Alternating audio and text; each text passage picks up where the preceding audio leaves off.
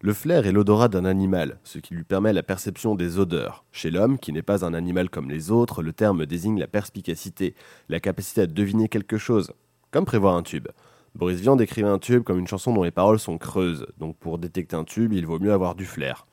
Aujourd'hui, on parle de Sugar Baby Love, une chanson remplie de sucre, avec une recette tellement réchauffée que c'en est devenu du caramel. Vous finirez l'épisode avec un diabète assez balèze. Après tout, c'est quoi la baise? We are in France. We speak French. Ok c'est d'être conscient de la supériorité de la langue française. Quoi la baise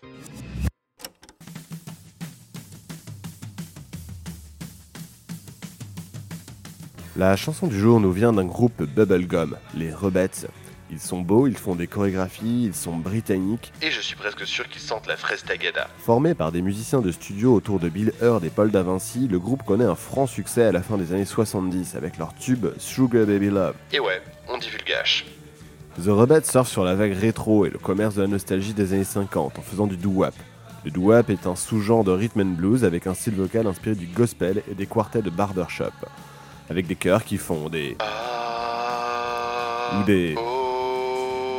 Entrecoupés de... Ou de... Et la recette Marshmallow fonctionne plutôt bien puisqu'ils sortent des albums presque chaque année de 74 à 78. C'est leur multiple apparition à la télévision qui leur donne leur image de glamour lovers.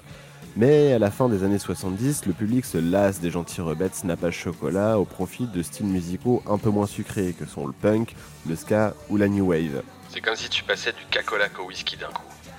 Concernant les rebondissements dans l'information, Paul Davinci quitte le groupe juste après l'enregistrement de Sugar Baby Love, suite à un problème de contrat, et est remplacé par Alan Williams. Le groupe se sépare et se reforme plusieurs fois dans les décennies 80 et 90, jusqu'en 1999 où les Rebels se reforment en deux groupes différents. Car Bill Hurd et Alan Williams ne se supportent plus et décident de partir chacun de son côté avec le nom et les chansons des Rebels. Cette histoire finit face aux tribunaux et chacun pourra continuer à utiliser le répertoire et le nom Rebets à condition d'indiquer la liste des ingrédients. C'est bourré d'huile de palme ce machin-là Donc on peut encore avoir des apparitions des Rebets featuring Bill Hurd et des Rebets featuring Alan Williams qui jouent les mêmes chansons. Et ouais, deux fois plus de fun. Mais intéressons-nous de plus près à ce tube qu'est Sugar Baby Love, car après tout, le public le réclame depuis 30 ans et il a été vendu plus de 8 millions d'exemplaires à ce jour. Commençons par la même occasion à diviser les intervenants en deux équipes. Flair et pas de flair.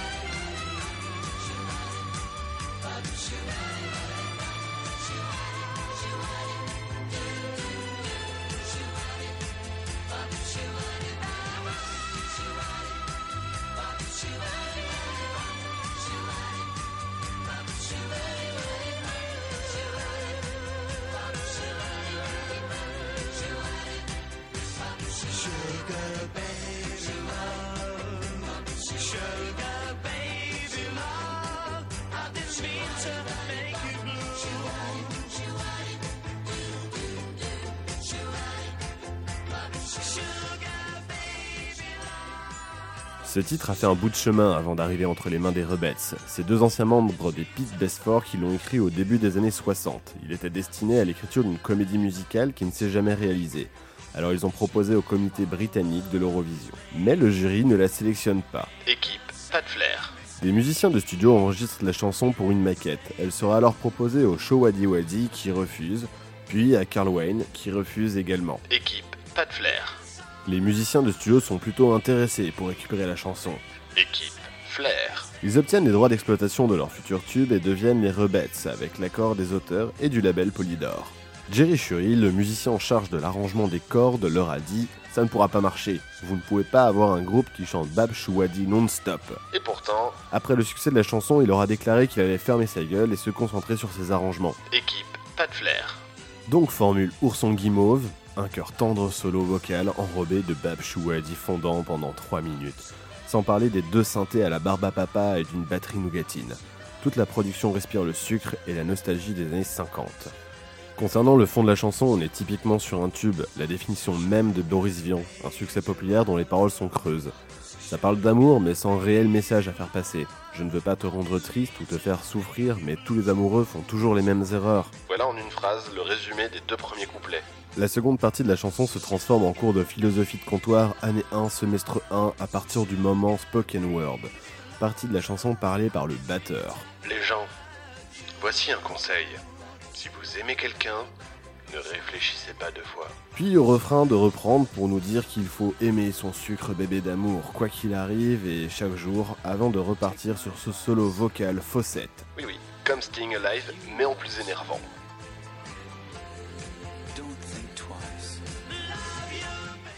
En bref, cette chanson est arrivée au sommet avec force, le temps de trouver les personnes qui lui donneront le souffle d'atteindre les têtes des hit parades européens, mais uniquement pour siroter des lèvres fraises à côté du jukebox.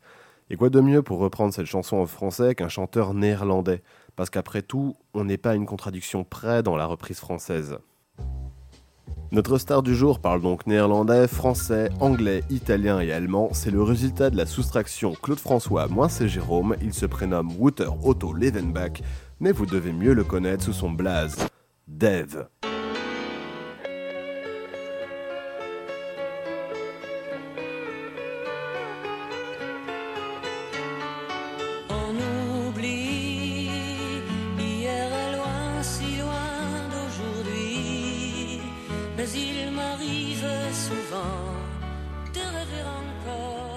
Le petit Wouter naît le 4 mai 1944 à Amsterdam. À l'adolescence, il apprend le piano et la guitare et est influencé par les Everly Brothers, Jane Pitney et Roy Orbison. Après une crise mystique, il délaisse finalement les études de théologie pour faire des études de droit et ne participe pas à la vague Provo. Le mai 68 néerlandais. Son premier 45 tours est enregistré à Londres et sort uniquement aux Pays-Bas. C'est à ce moment que Wouter devient Dave Rich. Sûrement plus facile à retenir que Wouter Otto Levenbach pour les auditeurs. Il quitte les Pays-Bas à l'automne 1965 avec 1000 florins en poche pour tenir deux mois. Il descend d'Amsterdam à Marseille sur un bateau à fond plat en passant par les canaux pour rejoindre la cité phocéenne. Putain, vivement le biopic. Il rencontre Eddie Barclay en 1968 à Saint-Tropez, qui lancera sa carrière en France. Encore lui? C'est en 74-75 qu'il commence à avoir un certain succès avec des titres comme Trobo, Vanilla, Danser maintenant jusqu'au très célèbre Du côté de chez Swan. Dave est classé dans les chanteurs à minette aux côtés de Patrick Juvet ou Frédéric François. Ce qui est drôle quand on sait que Dave est ouvertement homosexuel depuis les années 90 et qu'il partage sa vie depuis plus de 40 ans avec son parolier, Patrick Loiseau. Dave est un personnage de la pop culture française. Il apparaît dans des films où il joue son propre rôle, il a été présentateur pour plusieurs programmes, dont l'Eurovision et Domino Days. Les meilleurs programmes du PAF. Il joue dans des pubs pour du fromage hollandais. Dave aime les dames. Malgré une traversée du désert, il a toujours su se renouveler avec beaucoup d'autodérision. Il reprend donc Sugar Baby Love en 1974, soit l'année de sortie de l'original. On échappe donc à une traduction complètement littérale du titre au profit de Trop beau. Nous, on n'a pas peur de la traduction littérale par contre. La chanson est traduite par le fameux Patrick Loiseau et apparaît sur le 45 tours Trop beau. Oui, oui, oui, c'est la chanson star.